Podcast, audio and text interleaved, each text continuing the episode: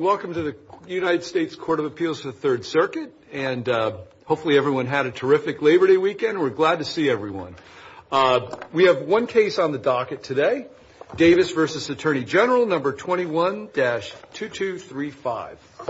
And, counsel, we'll hear from you first. Thank you, Mr. Chief Judge. Good morning. Good morning. May it please the Court, John Peng, on behalf of the petitioner, Damian Glenroy Vando Davis. With the Court's permission, I'd like to reserve four minutes for rebuttal. That will be granted. Thank you.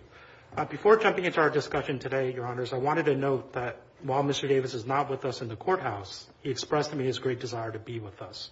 Uh, he, however, has been detained for nearly four years now by the Department of Homeland Security while he's been litigating his claim for U.S. citizenship.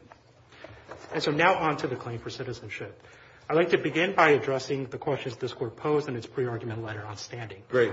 And so first, Mr. Davis possesses Article III standing here because, unlike the law at issue in Brandao, the Status of Children Act first does not override the Jamaican Legitimation Act of 1961. That act still reigns that legitimation requires the marriage of the parents. Second, the mechanisms in place in the Cape Verde law included certain presumptions of legitimation. That is, under Article 6 of that uh, act, paternity is presumed for the father even when there is no marriage. And under uh, subsection B of Article 6, um, if a man is cohabiting in open with the mother, then the child is presumed to be the child of the father. And then there are mechanisms for either the child or the alleged father to challenge that assumption. And so so it's an assumption that you are the father until something happens in court where you would challenge the affiliation, and then that would reverse the overall arching assumption. Article 8, I think also, or Article 9 also provides that in the case where a mother and a father are not married, the mother must designate who the father is to the best of her ability. And so you have at birth this uh this process where the mother says, this is the person who is the father of this child. And again, there are the mechanisms for challenging that if that doesn't hold true. Our case law, though, simply said that if the, in that case, the Cape Verde uh, statute eliminated the distinction between, eliminated the status of illegitimate children. Why isn't that enough? The fact that the Jamaican uh, law eliminated the status of illegitimate children. Yeah, I think maybe for three reasons. The first is um, because the Status of Children Act sought to encourage the elimination of discrimination against unlegitimated children, but it did not disturb the actual principle of how to legitimate a child. I think that's the distinction that the BIA has really latched onto. First, a matter of Clahar in 1983, a matter of Hines in 2008, and the matter of Cross in 2015, where it said there are these certain distinctions where Jamaica still holds legitimation to have some significant factor in the action of laws. Did you, I'm sorry to interrupt you. Did you you mentioned the Jamaican Legitimation Act. Did you submit that? I don't I don't I couldn't find that. I didn't see it. Where can I find that? No, we didn't submit it. It's not on the record, Your Honor. I think that was just in preparation to answer the court's questions in the letter. Um, and so I think the BIA's determination in these two contexts, right? So Brandao below, the BIA said Cape Verde eliminated these distinctions. You have this clear declaration in Article 2 that says we no longer want a distinction between legitimation and unlegitimation because that is a vestige of the colonial era. Um, and in that case below, the BIA said, yes, this child is legitimated under 1432. But in all these other cases involving Jamaica, the BIA has struck and said the nuance here is Jamaica still maintains this legitimation principally through the 1961 Act. And that's why we are still going to find that the 1432 legitimation requires marriage in the Jamaican context. I think those cues are helpful for maybe deciphering uh, the difference between the two laws and why we believe, for our purposes, Mr. Davis still has not been legitimated under the original meaning of 1432. Can you address third-party standing then? Yes, Your Honor. And so I think on third-party standing, it's probably an easier question because um, so in Tineo, the test is whether there's a close relationship and whether there's a hindrance. So here I think close relationship is pretty easily satisfied. You have a child who suffers an injury because of the father's uh, violation. And so I think there's at least a close relationship for Mr. Davis to be able to assert those rights. The hindrance is slightly different because in Tineo, of course, the father was deceased by the time the action was brought. But here, uh, I can't think of a cause of action Mr. Davis's father would in the present day be able to to uh, be able to vindicate his rights. That is, the only mechanism cause of action in district court is under 8 U.S.C. 1503, where a district judge could find nationality for a person and it would be a declaratory judgment. But the district judge cannot grant that relief if there are removal proceedings that have begun. And so here, the government's action to bring removal proceedings. You're saying that Davis's dad couldn't have brought that action? From my reading, Your Honor, I don't believe so. And granted, um, you know, I didn't uncover too many of those types of actions under 1503. Well, the only reason why I was a little bit confused is because you said because there are removal proceedings going on that it would be he couldn't. But there's no removal proceedings against the father, right? There are. But so I think the way the statute is written is that a district judge cannot override whatever is found in the removal proceedings. So from my reading, um, once removal proceedings began here for Mr. Davis and the board found that Mr. Davis is removable, I think a district judge couldn't come back in and declare citizenship for Mr. Davis because the relief sought there wouldn't be his father's citizenship. It would be his citizenship. So are you saying the hindrance then is that Davis is already in removal proceedings? Yes. I I from my reading of 1503, I don't think there's any action that Mr. Davis's father would be able to bring in the present day that would be, you know, grant the relief that Mr. Davis seeks, which is citizenship. But is that sort of a form of self-imposed hindrance? Because a lot of actions could have been taken by the parents before Davis was put into removal proceedings. Isn't that right? Um, so I don't believe it's a self-imposed hindrance. And in part it's because Or a delayed hindrance? I mean, there was relief available whereby Davis could have become a citizen well before he was put into removal proceedings, correct? That's correct, Your Honor. And so I'd hope to break that maybe into two parts. I think the first part maybe takes us to Morales-Santana and then to Neo, where the father was deceased. But in those cases, the father also had many opportunities prior to the actual action to bring the case. It was just by the time the removal proceedings progressed to the circuit levels and then the Supreme Court, the father was deceased. I think it would be slightly weird if we said, you know, you know, God forbid, if something happened to Mr. Davis's father, that would then take the case back into the Neo-Morales-Santana line of saying there is hindrance because the father is then deceased. And so that's why I think maybe the focus should be on the close relationship. That is, the injury here flows directly to Mr. Davis uh, because of the violation here. Well, but what rights does the unmarried dad have? I mean, he comes to the U.S. in 82, correct? That's correct. And at this point, the relationship was ended or about to be ended, correct? Correct. And mom remarried? Yes. Correct. When did mom remarry? I don't know that that's specific in the record, Your Honor, uh, but definitely by the time that his dad naturalized, so that was 1994. Uh, well, and mom comes with Davis to the U.S. in 89, correct? Seven years after dad. Is is mom married by the time she gets to the U.S. in 89? Remarried by the time she comes with Davis? I can't confirm that. I think the best evidence we have for that is maybe 763. These are notes from an affidavit Mr. Davis provided that said when he first came to the United States, he resided with his mom and his stepfather in Brooklyn, New York. And so I would presume so, but I don't think it's confirmed fully. You're saying 763 of the AR? Of the AAR, correct, Your Honor. Don't panic. We're going to uh, be asking you some questions beyond the time, so, okay? Um, if we could go to uh, PROSA for a minute. Um, in reading this, and I'm not sure this is an argument that was made or addressed, but, you know, subsection 4 says um, that the naturalization has to take place while a child is under the age of 18 years. I think we can all agree that, I mean, at least uh, notwithstanding some of your arguments, he was not, uh, the naturalization did not take place while he was 18, and it was based upon later events. Based on the specific language of the statute, is what happened after, uh, you know, with with the Supreme Court or the Supreme Judicial Court of Jamaica and Brown or whatever, is that even material? If you read the statute, I mean, can't this be read or shouldn't it be read as after the age of 18, it doesn't matter what happens? Because now what you're arguing is based on what happened many, you know, well, decades later, um, that there's a whole new class of people who can be become citizens. And I don't know whether that's what Congress intended or not. So how do we deal with that subsection 4?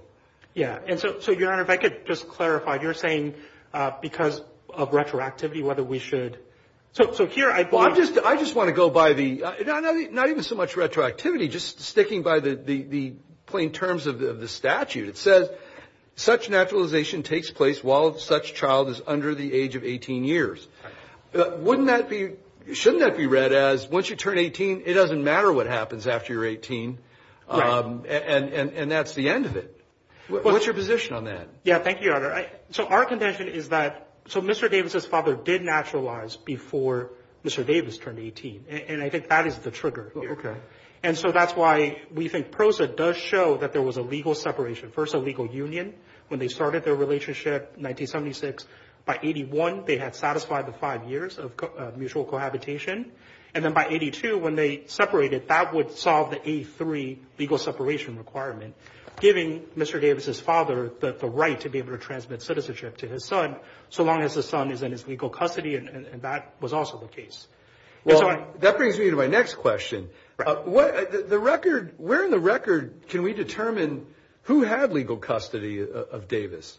I mean, I I I really didn't see anything on that. I'm not sure. I read various things. It was there was a co-parenting, but there was no agreement. Who had, you know, quote-unquote legal custody for purposes of the statute? Yeah, Your Honor, and I do acknowledge I think the record is slightly bare on those facts because the agency only addressed the legal question, whether PROSA applies retroactively mm-hmm. and whether that actually changes the analysis. Uh, so I think the best evidence is 763 of the record. These are, again, uh, Mr. Davis's uh, notes, affidavits, sworn affidavit about um, his living conditions once he came to the United States. He spent significant time with his father in Staten Island from 11 to 15, slight separation, thing, you know, going back and forth between the parents. I think the key point – Wait a minute. It says he went – so he said that 763 says he went back with the mom at 15. Right. And he went back with his dad. They went to Jamaica for seven to eight months. And then he came back to the U.S. and lived with his mom around age 16. He lived with his mom in Brooklyn for a few months and then moved out with his first wife at age 16. Right, right. And so so it isn't um, very clear as far as the dates fully lining up. I think here is kind of my general understanding of legal custody as uh, it's been evaluated in the past. So in Brandao, Morgan, Tineo, uh, legal custody in family law is usually assumed once parenthood has been established until there's been some event that severs that. So it in our in U.S. jurisdictions, that may be a divorce where there is a finding from a family court saying there's joint custody here, there's legal custody for one parent but not the other, et cetera. But your argument is that they separated before that, right? That is. But we don't have that declaration of who has what custody. But it's your burden, isn't it, to show us that there was legal custody? I think so, yes. It would be our burden. But but I believe that would be more a factual matter that has not been resolved. So that would mean we need to remand for a full hearing in a district court. If Your Honors reaches that, that uh the path that we presented, I think we would be in favor of that. Can you tell me where this was argued in our briefing or the briefing below? Really focusing on legal custody? Because that's that's something you have to show, right? And it's it's your client's burden. Where was that argued? I didn't see it in our briefing, and I didn't see it in the briefing below. Was it was it before the BIA or the IJ?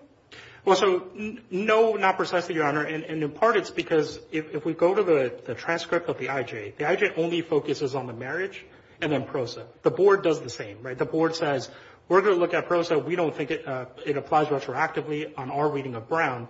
And so then they assumed essentially the other facts and said we don't need to breach those because we're going to find on the legal question that there was no legal separation such that his father could never even transmit citizenship. And so I think that's why. And yet we have jurisdiction because as the government pointed out in its footnote, this is a question of citizenship, so there's no exhaustion requirement. We do. But to Judge Montgomery-Reeves' point, we are kind of flying blind here, right? I mean, we this is this is not what we do. We're not fact finders, right? Right. And, Your Honor, I. There appears to be a lot of factual cloudiness here, isn't there? Right, Your Honor. I think if we are at the stage where we say uh, that at least the board got it wrong on its analysis of PROSA, I would support Your Honor's uh, perhaps point of sending this to district court where those facts could be resolved, where we could have actual. Well, I'm I'm suggesting the facts are at issue on the gender discrimination claim, not because because of the custody issue. you've you've got to show that dad has custody in order to to ha to prevail on the gender discrimination claim, I think.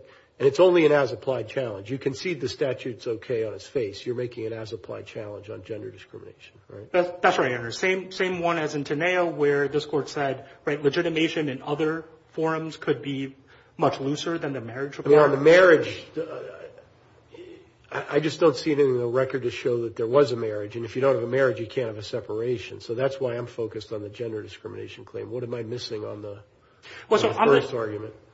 Uh, so on the gender discrimination claim, our focus is on legitimation. That is... Right. No, but I'm just going back for a minute on PROSA and marriage and separation. I don't see that as a credible... I see your gender discrimination argument as a credible argument, but I'm not seeing it on on PROSA. So what am I missing on that? Yeah, Your Honor. So I think that on that piece of the argument, it really falls under, you know, do we want to heed what the Jamaican court has told us about their laws? I think that PROSA was... Yes, we do. The case law says we do. Right. But that, Jama I went through that whole Jamaican law. It's all about property. It's all about the rights of unmarried people and the distribution of property. It doesn't answer the question about what a definition of a marriage and a separation is.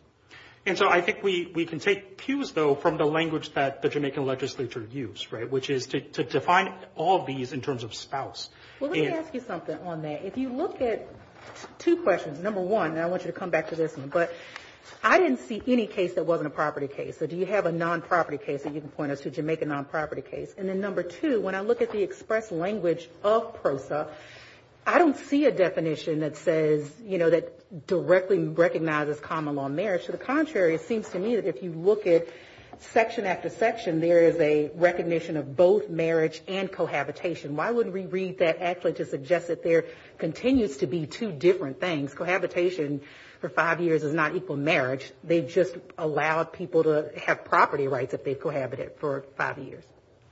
And so on the first question, Your Honor, I don't think we have a direct case just in Jamaican courts resolving the issue of a proper marriage.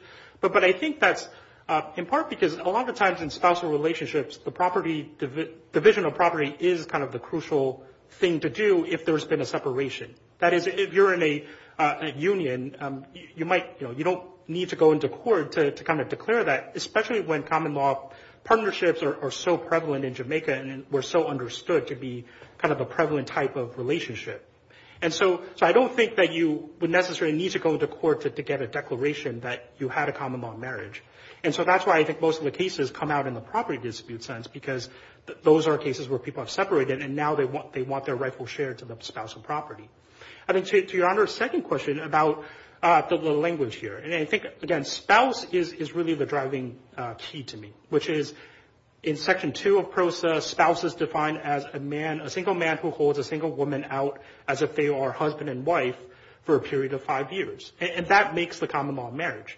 I think it might not track to what we're typically accustomed to for the joining of two partners, uh, but that that's how uh, Jamaican legislature has crafted it.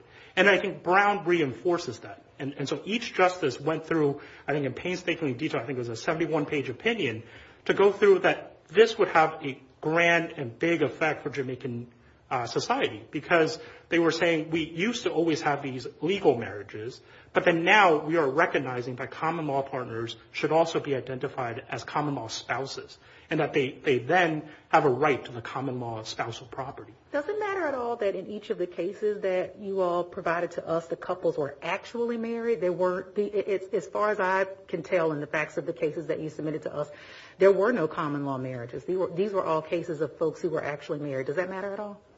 Uh, well, So those cases we really did try to provide to the court to answer the second question the motion panel presented to us, which is, is Brown still the controlling case?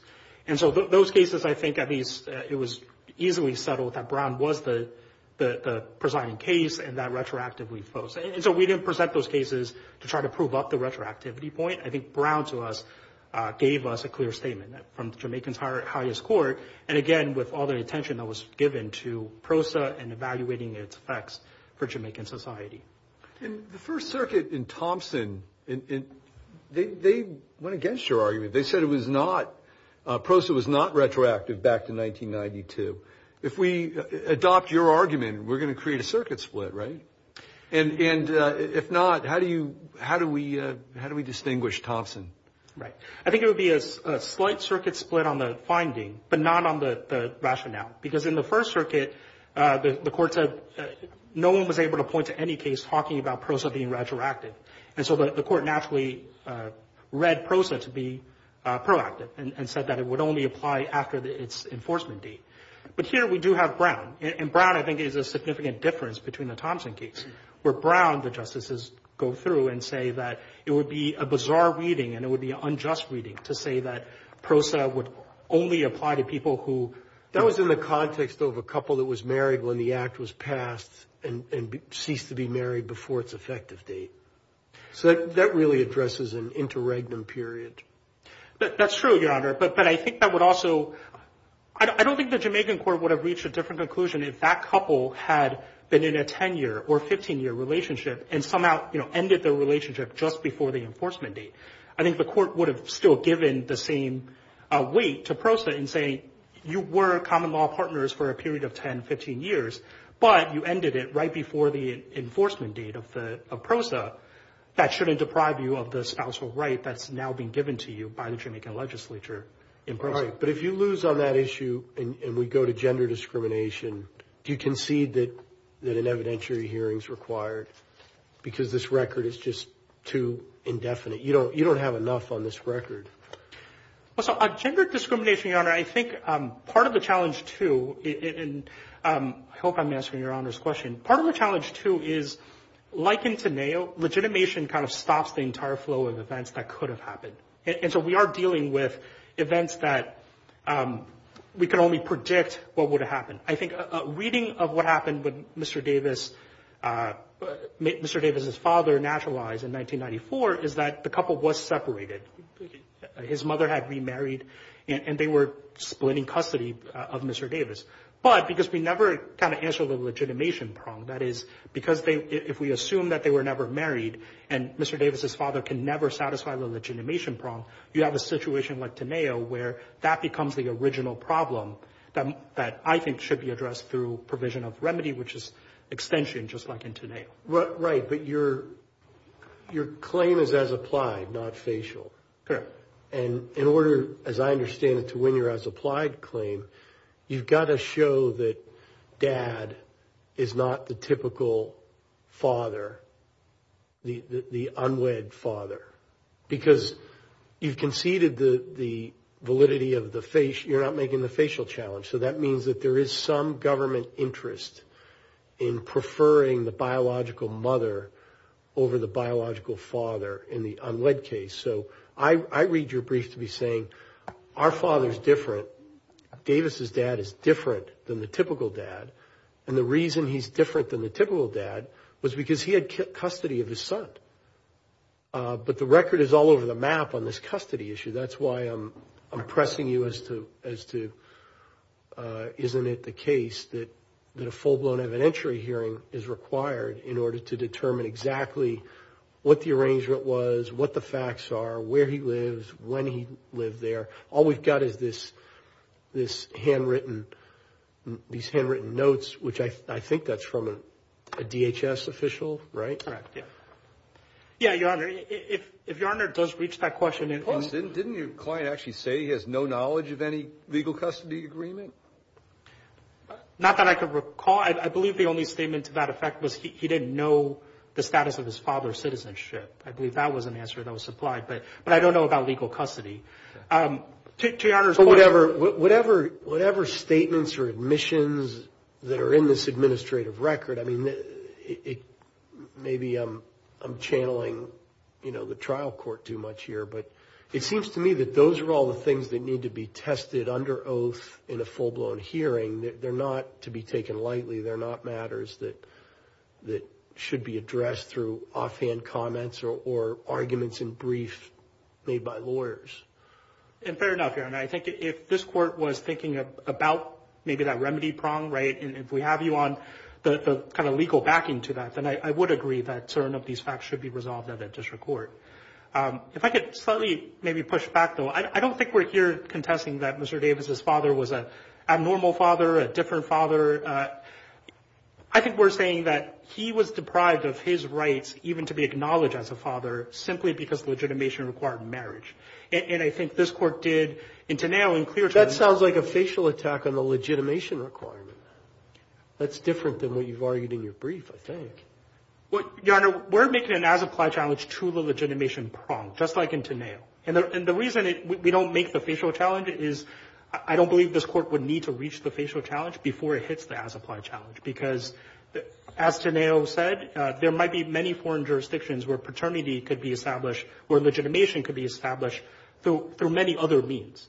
But it's because that the jurisdictions at issue here, the Dominican Republic and Jamaica here, requires marriage that makes it an as-applied challenge. We have a jurisdiction that really restricted what legitimation uh, would require, and that's what violates equal protection now. That there is no important government interest served today of restricting legitimation to marriage in that context. I want to go back to a discussion you were having about legal custody and what needs to be remanded or not. As I understand your point, if you look at 1432A3, there are two prongs. The first prong is naturalization of the parent having legal custody when there is a legal separation of the parent. And then the second prong is the naturalization of the mother if the child is born out of wedlock and the paternity of the child has not been established by legitimation. It's my understanding that you're basically saying we don't need to have arguments about legal custody as it relates to the second prong. That's not an issue in the second prong of section subsection 3. That's only an issue in the first prong. Is that right? Uh, not exactly. And I think this was uh, the Chief's question on section 4. I think legal custody always needs to be established for not uh, derivative citizenship purposes. I think our point was just, so like in Tineo, Tineo um, was first a decision about the legitimation prong in A3, and the court said Tineo's father was completely precluded from ever legitimating because of marriage. And the actual uh, derivative citizenship statute at issue was A.2. It was the death of the mother. And so the court was saying we have kind of this original problem with legitimation that precluded Tineo's father from ever even gaining that initial right to be able to transmit citizenship that would open up the rest of the statute. And so I think our challenge here flows the same much the same way, that it's a challenge to legitimation that Mr. Davis' father was precluded from being established as Mr. Davis' rightful father.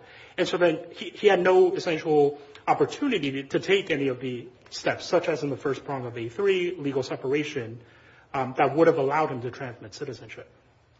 Um, uh, can I can I ask you about another? Do you have anything else? Okay. Uh, oh, sticking with um, uh, subsection 3, legal separation, our Morgan case uh, requires something a little more formal, like a court decree or something. We don't have anything like that here, do we?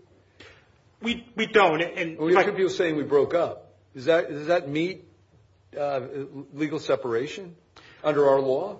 Right. So I think under, if we're looking at the first path about PROSA, I would say yes, Your Honor. And I think the case I would maybe ask uh, is on point is Jaffal uh, of this court in 2022, Jaffal versus Director of Newark, New Jersey Field Office. Uh, we didn't cite it but in our briefs, but it's 23 F. 4th 275. And so in that case, it was talking about Jordanian legal separation, and this court said the determination of legal separation. Can we have cite again? Sure. 23 F. 4th? F. 4th 275. Decision of this court uh, in 2022. And so in that case, the court was concerned with Jordan and legal separation there. And it said, um and it kind of explained what Morgan stood for, which is that you need this formal decree. But it said uh we don't need that formal decree when a foreign jurisdiction tells us that there is a legal separation under their terms. And so here I think PROSA works in that manner, where uh, I know that the government has argued that PROSA doesn't create the circumstances for a legal separation. But I think Section 2 and Section 12 both do. So Section 2 talks about spouses of PROSA, talks about spouses and says a spouse, they cease being spouses once the cohabitation ends. And then Section 12 says entitlement to the property only flows to at the time of termination of cohabitation. And so I think a plain language reading of PROSA and then how it was interpreted by the court in Brown shows that the ending of cohabitation is the marker of the end of the common law relationship. And under Jaffal, I think that would be appropriate under this court's law of saying that is a valid legal separation uh, when it's looking at a foreign jurisdiction. So I understand it's not maybe clearly mapped onto what we would understand to be a legal separation, but I do think Jamaican law gives us enough to show that there was legal separation under their terms. I just had one last question for you. Uh, you know, we're obviously dealing here with a statute that is no longer in existence. Uh, eventually we're going to have to resolve this in an opinion. Does this affect many people? Are there many other um, folks in proceedings or otherwise uh, who would be affected by this law, even though it's been uh, out for years? Right. Your Honor, um, we try to figure out that, and certainly in other cases that we've tried um, uh, to explore what that number is, and we couldn't get a good number, for your Honor. And I think, um, one, you know, I think there are certain practical restrictions to that class of people. One, this law was overturned by 2000, right? And so it doesn't affect anyone that was born after 1982. And two, um, I think if we're looking at the first path about common law relationship, you would still need that actual common law relationship of at least five years, right? And so that would restrict some of the subclass. And then um, I think beyond that, um, you know, we've tried to also press this race-based claim because I think that provides good context to this enactment in 1952.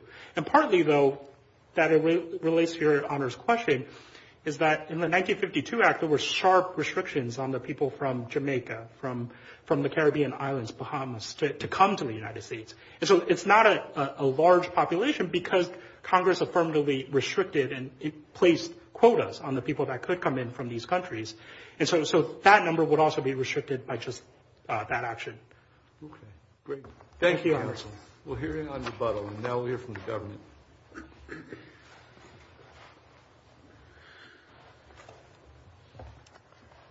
Good morning. May it please the Court. Lindsay Vick on behalf of Respondent. I'd like to take us back to the core issue here, which is legal separation, and not the legitimation clause of 1432A3. And that simply is not before the Court. And that is because we have to look to the purpose of former 1432A3. And that is because that statute recognizes that parents have joint parental rights over their child. And U.S. law attempts to protect those rights where both parents are known and alive. So you're saying the legal custody thing we've been talking about is really a non-starter? The legal custody is an element that has to be shown for derivative citizenship under the statute. And our position is that Petitioner has failed to show a genuine issue of fact related to that element. It was never argued below. It hasn't been argued before this Court. And so uh, he failed to raise a genuine issue of fact. Well, it's been mentioned in this Court. I mean, counsel conceded that it wasn't raised in the agency. But as your footnote points out, we have jurisdiction to consider it, right? Correct. And in their brief, they do mention that Davis went to live with Dad after he came in 89. And there are notes from the Homeland Security officer supporting that. So that's something to indicate that there was possibly joint custody, right? Right. If I remember correctly, Petitioner did not make any meaningful arguments regarding legal custody. And I don't believe, um, I don't remember there being a cite to Uh, where they stated that Petitioner was living with his father when he moved on. Well, I think it's page 7 of the opening brief, I think. Let me see. Bottom of page 7, on November 2, 1989, when he was 11 years old, Mr. Davis was admitted into the United States as an LPR. After his arrival, he resided for a brief period of time with his mother and stepfather, and thereafter lived with his father, Delroy, in Staten Island, New York. What are we to do with that? Well, I think, as Your Honor noted earlier, that this is not a court that finds facts. And so transfer would need to occur under 1252b-5. Yeah, this should go to a district court so that that issue can be fully litigated, right? Correct. Our first position is that he's failed to uh, show a genuine issue of fact. But if the court finds there is an issue of fact, it would need to go to the district court. That's correct. How about the legal separation point that you were going to raise? Um, you've read our Morgan case. Uh, is that met here? Uh, that is not met here because Petitioner has failed to show a formal government action um, related to legal separation.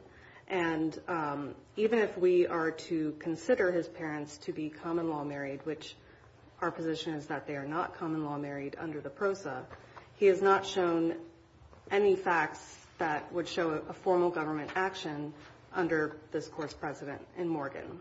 Well, doesn't our case law also say, though, that um, the legal separation requirement of 1433 can be met without a formal adjudication if the relevant jurisdiction recognizes that? Correct. And Jamaican law does not um, acknowledge legal separation, does not speak to legal separation for common law spouses. And that is because the PROSA solely uh, concerns property disputes between spouses or common law spouses. And it does not um, stretch as far as to cover child custody issues or other or validation of marriage or divorce issues. Um, it simply concerns transactions with uh, respect to property. Further, um, and that's the plain language of the PROSA, the PROSA also does not authorize the courts to issue orders other than relating to property. It doesn't allow the court to issue an order validating or acknowledging a marriage or a divorce. Um, and so we would argue that the PROSA, it solely concerns property disputes and it doesn't speak to the common law marriage, the validation of its existence, or Uh, legal separation thereafter.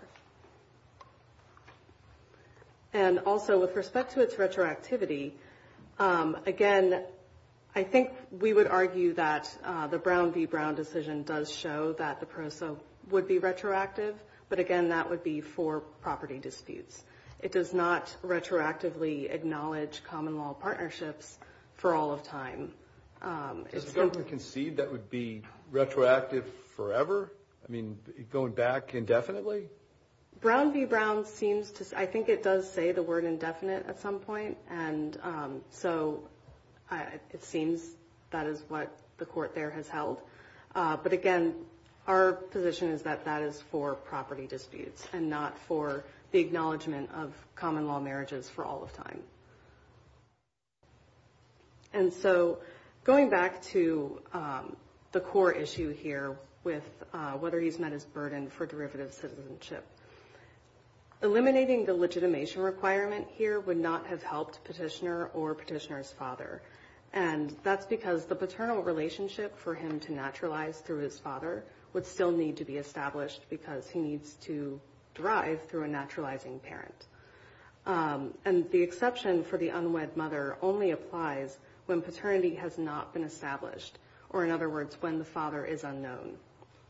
And when both parents are alive... One of the things we asked you about was the birth certificate, and you said you have it and you've shared it with the other side as part of the A file. Correct. Uh, can you give us the big reveal? Is the is the dad on the birth certificate? He is not. Okay. All right. Um, but but we do know... Is there there's no dad listed or there's a different dad listed? If I recall correctly, there's no father listed. Okay. All right. Thanks. But but this this whole case, in every respect, suggests that that Delroy, I think it was Delroy, is the father, right? The the actual father. Correct. I don't see anywhere... You don't dispute that? No, no. And paternity has not been disputed. And so this is a situation where we have two parents... We know who the dad is, but it's an unwed situation and we don't have a marriage, according to your view. And because we don't have a marriage, we can't have a separation. Correct. All right. So that means issue one, if we agree with you on that, then Davis can prevail only if he shows gender discrimination or race discrimination. Well, I believe he can only prevail if he shows legal custody because the only issues before the court are uh, legal separation and legal custody, and the equal protection claims go to the legitimation clause, is my understanding.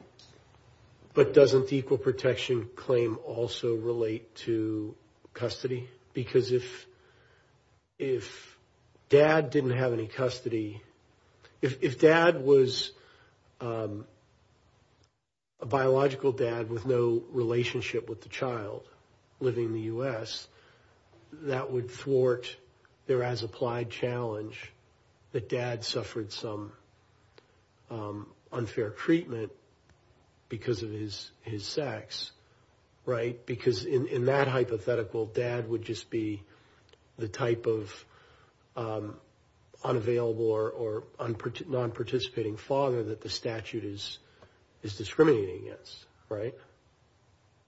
But for the legal custody requirement, the legal custody requirement doesn't um, differentiate between uh, mothers and fathers. And so that's a separate requirement from the legitimation clause. Right. Right. No, I'm just um, suggesting that if he's going to have any chance to prevail on gender discrimination as applied, the father has to show that the father had a custodial interest in Davis. Because if he didn't, that doesn't distinguish him from the typical person that the statute aims at, and it's a given here that the statute is okay on its face because they haven't challenged it facially. Correct. And uh, that goes to the fact that he would have to show custody. But that situation isn't at issue here because, in our case, the mother is alive or was alive up until Uh, his eligibility for derivative citizenship expired. And so that's the key point that we're looking at. Well, that just shows that, I mean, we know that if mom had uh, naturalized before Davis reached majority, that by operation of law, Davis, too, would have been naturalized, correct? If he met the other elements, the legal custody element. With mom? Correct. Yeah. Um, but their argument, as I understand it, is that that discriminates against dad based on his sex. You've got, if you kept all the facts the same and you had Davis coming to the U.S. in 82 with mom instead of dad coming in 82, then, and mom naturalized on the same schedule that dad did, then Davis would have, by operation of law, become naturalized, right? Possibly, but we do have a situation where the father was known and he could have been considered legitimated because of the Status of Children Act, this court's precedent, which finds that the Status of Children Act in Cape Verde Uh, made the petitioner there. Well, but that presumes that we look at the Cape Verde statute the same as Jamaica, and Jamaica has two statutes, and Jamaica, right, they're not identical. They're not identical, but I think in the Cape Verdean situation there, the country also had a statute or a rule requiring um, a uh, father to assert paternity, and uh, this court found that that didn't matter. The petitioner was still legitimated for purposes of 1432A3. But under Jamaica law, isn't it true that the only way that Davis could have been legitimated is if his biological parents married when they were together in the U.S.? Well, the way I read the Status of Children Act, and I believe it's under Section 10, uh, the father could have applied for um, a declaration of paternity, and so that would have been one way for him to legitimate him. He also could have uh, put his name on the birth certificate. Uh, I believe that's a process that one can do. So there were uh, other ways besides marriage that Davis could have been legitimated. That's why this case is not Tineo, because it was not impossible for petitioner's father to legitimate him. Well, that's that's another point. I mean, I think you're on solid ground there. That there were things that mom and dad could have done here differently to naturalize Davis. Um, Correct. But as I understand their argument, they're saying if it had been mom instead of dad, by operation of law, no one had to do anything. By operation of law, Davis would have been naturalized. And the only reason Davis wasn't naturalized was because it was the man, not the woman, and that's the source of their as-applied gender discrimination claim. Well, we don't know that because, again, this is a situation where we have both of the parents alive and identified. And so it could have been, and parents can have reasons for not wanting their child to take the citizenship of another country. And so we don't know, had his mother naturalized, possibly the father would have um, contested the citizenship issue. Well, how could he have? Because I thought we're operating on the premise that this is an unmarried couple. They never married. They never separated. The law says that as soon as mom naturalizes when the child's a minor, the child's naturalized by operation of law, right? It says that if the father, if paternity has not been established. And it hasn't here, right? Well, it has because all the parties in this case acknowledge who the father is. Well, we know who the father is, but you said paternity. We've been using the phrase legitimated, the word legitimated. Is there a difference? Well, the focus of 1432A3 is to establish paternity, and it's to establish who that person is such that their rights can be protected if they don't want their child to, for whatever reason, take the citizenship of another country. And so the statute... What does it mean to say paternity of the child has not been established? That sounds like something formal, established. It's not like an assumption or an unwritten agreement, right? Right, and I think... And here we don't have anything formal. I mean, we we it's very strange because we're all sitting here, I think, opposing counsel, and you and everyone else understands that Delroy is Davis's father. Mm-hmm. But it's never been, quote, established in a formal way, right? I think the most formal way is um, from his immigration applications. He's been listed as the father. Um, and that makes it true? I could see other cases where your office would come in and say, don't believe, just because someone put that on there, don't believe that it's true. It doesn't make it true that someone puts that down there. They could be lying or mistaken. Correct, and um, I see I'm out of time. Keep going. Okay. Um, I know we're speaking in hypotheticals here, but I do want to just focus on the fact that we have two living parents here, and the purpose of the statute is to protect their rights. And when we have two living identified parents, that is when the legal separation element is triggered. And so the legitimation clause is meant to uh, be triggered when you have just one parent. I asked your adversary about sort of, we have to decide whether, in what we write, published, non-published. Uh, The amount of people this may apply to, maybe nobody else, uh, might be a determinative factor. Are you aware of others out there that are facing this type of uh, issue? I am. Okay. Um, yes. Do you have any idea how many? Is it a large number of people? I can't speculate as to the number, but I know that this does impact people. Okay. All right. Okay. Thank you, counsel. Thank you. And we'll hear rebuttal. Uh, thank you, Anders. I'm hoping to get through maybe three, four points on rebuttal. Um, so first, I want to go back to maybe the Status of Children Act and the distinction I think that could be drawn to the decree law in Cape Verde. Um, so under the Status of Children Act, we have Section 6, which first says there's a presumption of paternity if there's a marriage.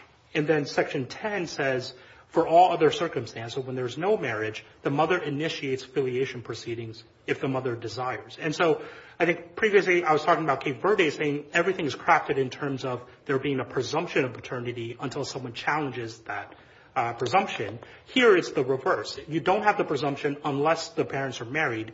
And then if there is no presumption, then it's the mother that would essentially go and petition for affiliation. And that could be through the blood test, the DNA that the rest of the statute covers. And so I think that takes it away from the context in Brandao. Second, um, I heard my colleague from the government addressing kind of the interest here concerned is kind of this alien parent interest.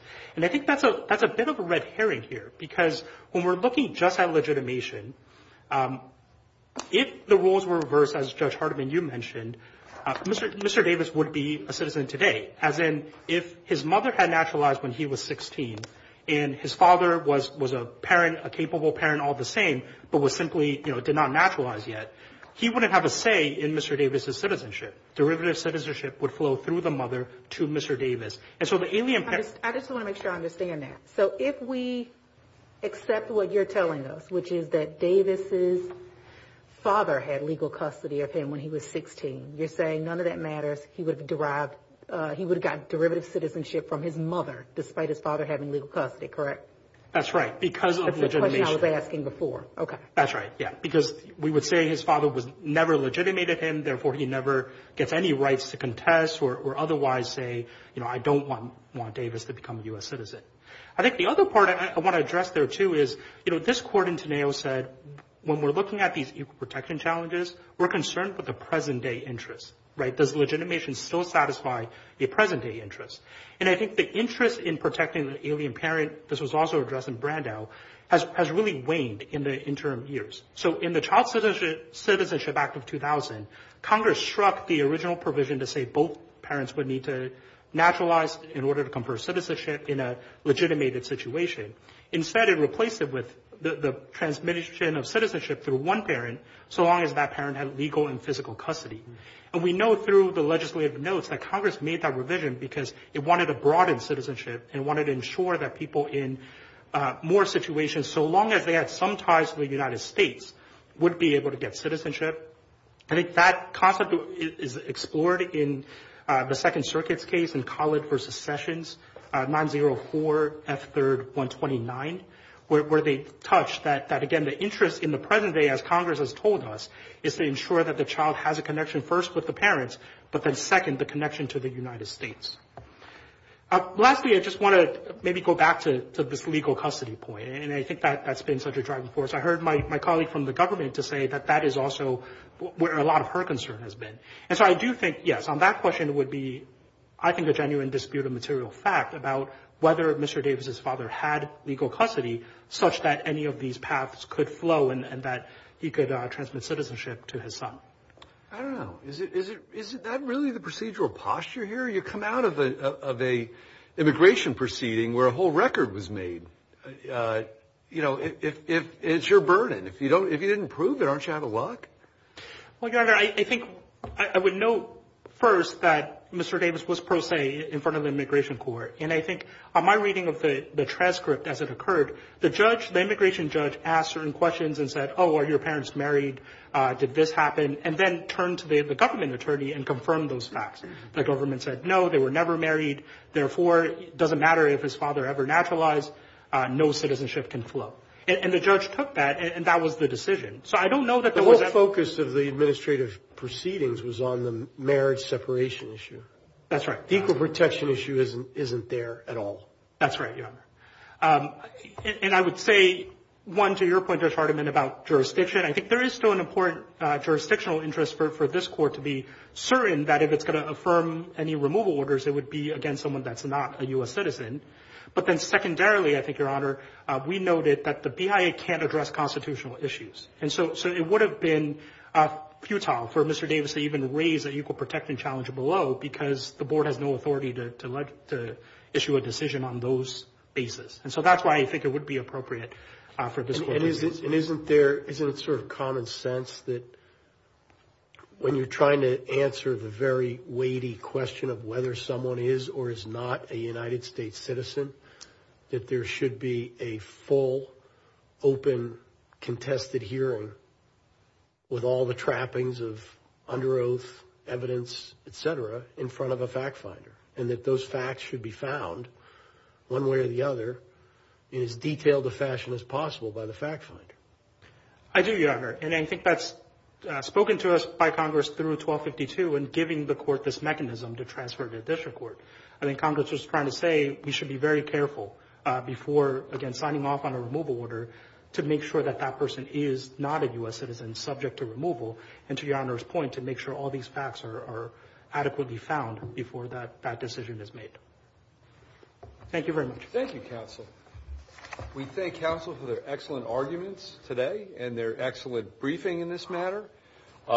If counsel are amenable, we'd like to greet you at sidebar and thank you in a more personal way. We'll take the case under advisement. And uh, Mr. Williams, if you could uh, adjourn court. Thank you.